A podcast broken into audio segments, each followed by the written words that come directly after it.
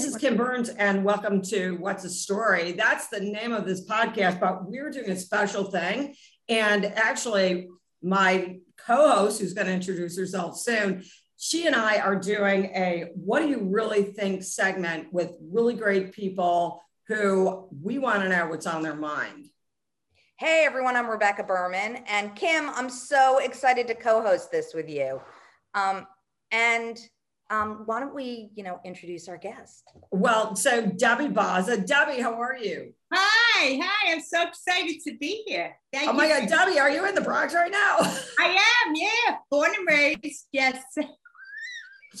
so I have to say that the story of my meeting Debbie years ago was yes. I was doing some local TV or TV and radio and then comedy shows. And I had mentioned to, well, a mutual friend, Jane Condon, and some other people, uh, who can I bring in that's really fun and different? And I love female comics, which we're going to talk about later. And they said, well, Debbie Bazza, hands down. And life has changed a lot for you lately, but we're not going to quite get to that. So, uh, Rebecca? Yeah, so Debbie, we, I mean, this is really exciting for our listeners and for us to hear all about this. So, you were recently on the Jimmy Fallon show as a comic, um, which is amazing. Um, and we're like dying to hear like the whole story and how it all came to be. But we're going to get back to that in a little bit because we first want to like get into like who you are and all of the other fun stuff about you. Okay. Um, Sounds good. So you're a Bronx girl, Kim just pointed yes. out. Like what? Yes. Oh, you're a you live in the Bronx. I didn't mean woman. I didn't mean girl. I meant you're a Bronx woman. No, you can say girl. That's fine. I like girl better. Because yeah, we're all girls, you know, when we, when it gets down to it. And yes. what do you love about the Bronx? I want to hear what's fabulous about it. So does Kim. So does everyone out there. Well, besides uh, my family and friends, uh, it's central. You know, I, I'm very close to Manhattan, New Jersey, uh, Westchester for work, Long Island. So, and we have the Yankees and we have the Bronx Zoo. Come on now. Yeah, it's no, it, it's kind of endless. Um, now, being from the Bronx, does that automatically give you a license to become a stand up comic, or how did that work? Because I think the biggest question, particularly women comics, got is you know, you were always funny, probably, right? I think most comics were always at least the class clown or something. But at what point did you decide that you're going to actually give it a go? Because I know for myself, I, I didn't do it till much later in life, just so I like I get out of my house, and also so that the people in my my very sort of serious community, every time I acted up, could say, "Oh, well, she's a comic." So what's your excuse, Debbie? well, you are right. I was a class clown and I come from a long line of comics. My father was a comic and my older daughter is a comedian, even though I started first, but I stopped for stage fright. But yeah, no, I, I love cracking people up. And, you know, we used to entertain each other at my Aunt V's house on Crotona Avenue in the Bronx by 187th Street. So, you know, we would sing and we would dance and we just had a ball. I mean, you know, that that's just the way it was growing up. Well, it also really helps form a style of comedy when you're around funny people like that. Don't you think, Rebecca? Oh, absolutely. Like, I mean, for me, like I'm I'd love to hear a story from you, Debbie. Like my dad is really funny. I mean, he's he's not a young man these days, but when I was growing up, I'd be in like the back seat of his car, like crying, laughing, just listening to him. Like if I went to work with him or something, like how did that like happen for you? Well, my father was a natural. When when my uncle died, his brother-in-law, and we went to the funeral parlor, the funeral director said, Sir, may I have your coat? And he, and he, said, What are you talking about? That's how I got it. And he just walked in. Like he was always, yeah, he just, he was always on. I'm not even the funniest in my family. I mean, my mother was sarcastic. My father would, you know, he would call my mother Ruti, you know, and uh, my Wait, brother was hilarious. Yeah. Because he had an accent. I mean, you think I have an accent. Like, you know, he would tell me, You're so stupid, it's pathetic. I mean, how I grew up. That's so, isn't that just like so heartwarming? yes, it is.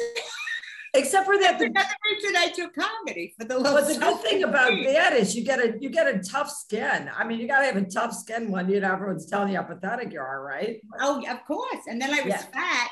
So my mother, you know, told me, you know, she sat me down. She said, you know, you're never going to put the world on fire. Why don't you lose weight, get married? And she locked up the food cabinets. I mean, it's the truth, you know. I, it was just a Like, lot of come on, let me in.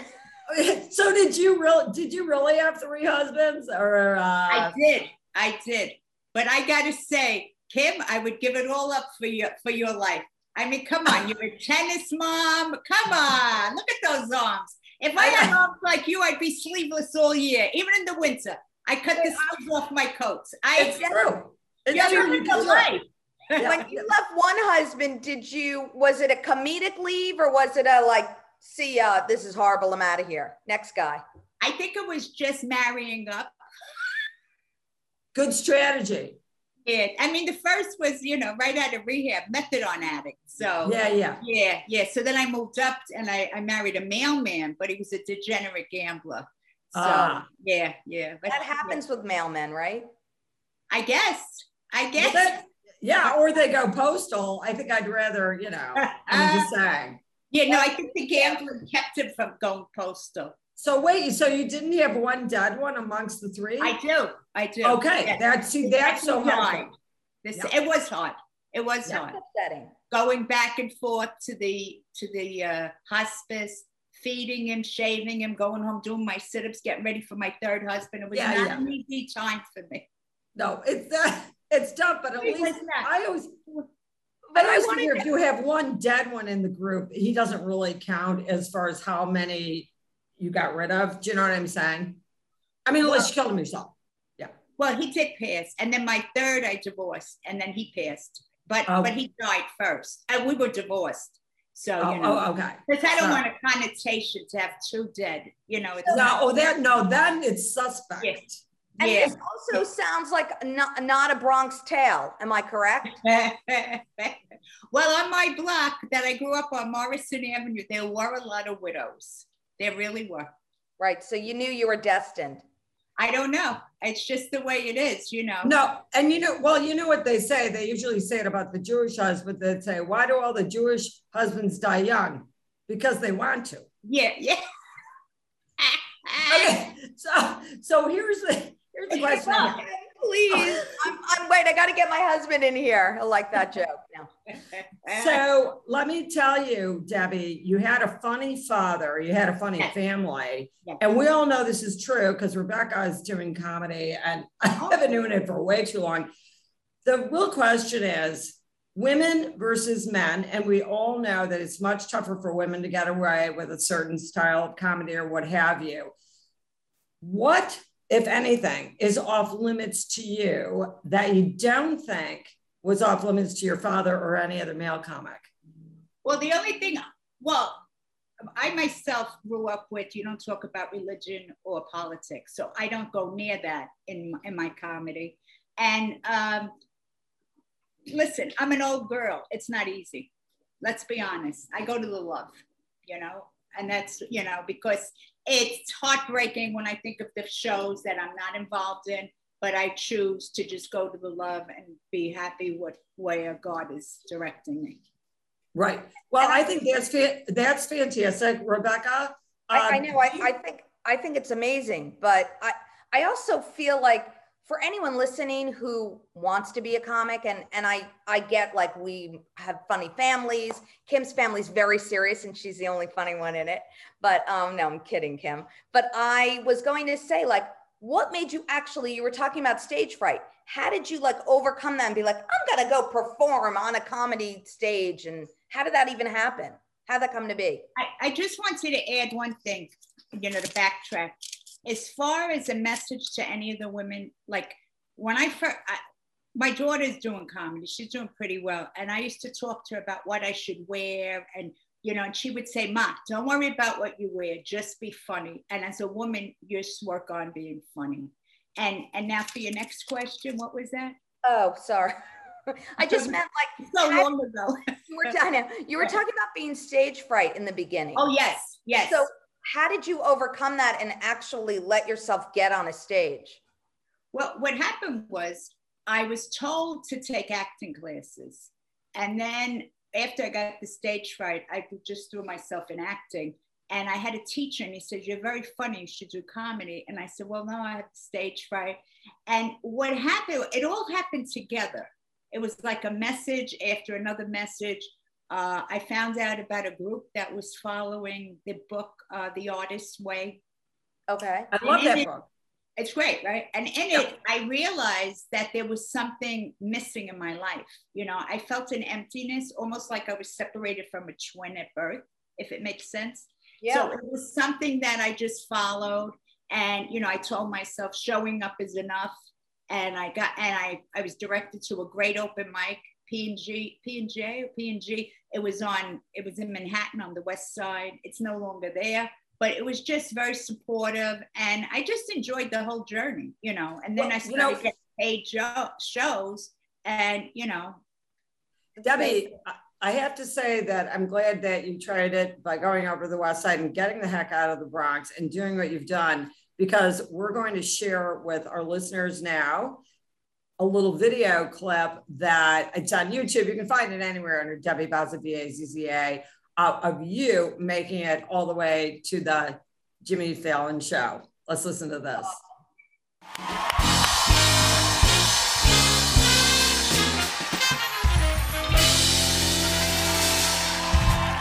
Hi, everybody. I'm so happy to be here with all of you.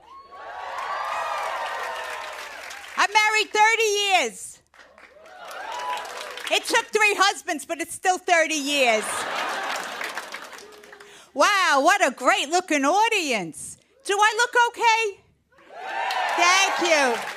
Thank It's a lot of work between the creams, moisturizers, and lotions. I got into bed last night, slept right on the floor. My two grown daughters moved back home. That crap shouldn't be allowed. they always fighting and screaming growing up. One morning they're beating each other up over the last pair of school socks. I'm trying to open my eyes and drink my coffee. I walked out of the room. I figured, let the stronger one live. I don't care. And they would threaten me. I'm running away. I'm going to run away. So I would reassure them and tell them, honey, you don't have to run away. I'll get the car and take you wherever you want to go.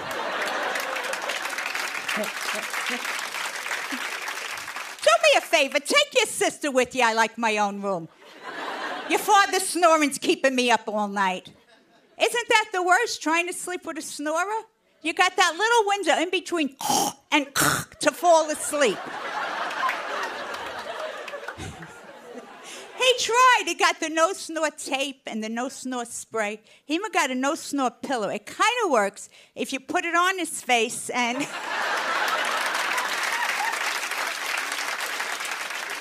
just. I just want to say I love my daughters and I do anything for them. Maybe I do a little more for one, but basically I do anything for them. You've been a great audience. Thank you. So, did you have that set in mind when you were asked to do this? And then Rebecca's going to do the follow up on why you were asked to do this.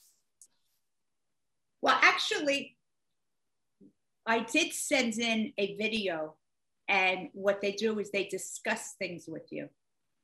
What you know what what jokes would be appropriate because i play for all different audiences temples to to urban bars you know so not all of my material would be suited for the tonight show. So i actually was um, we discussed it what they what they liked. And uh, that was how i came up with that set so they had like different, they'd seen you do different bits. And right. I sent in a video. I had no idea it was for the Tonight Show, by the way. I, I just want to say that. Well, how's how does that work? What do you mean? Well, this this is how it worked. It was a complete godsend. Okay, a god shot. I have a friend. I have a few friends. You know, we send each other information for shows, and this was a possible show. There was no email to re- a return email and they were looking for comedians and they were looking for grandmothers that do comedy. So I got the address and I sent it in and I didn't give it another thought because my friend, God bless her, some things are a year old. You, you never know. Right. So I got a call from the Tonight Show, and I almost fell through the floor. And she said, "We're just going through candidates." She says, "We just wanted to, you know, to talk to you." I said, "Oh wow, yeah." So she said, "And we're going to be shooting the following week." do you have any conflicts where you wouldn't be available? I said, well, I, I am waiting to get my knee operated on, but I want to tell you, if I am on the stretcher and you call me that you need me, I will just tell them I have to leave. Will well, had she told you at this point who she was?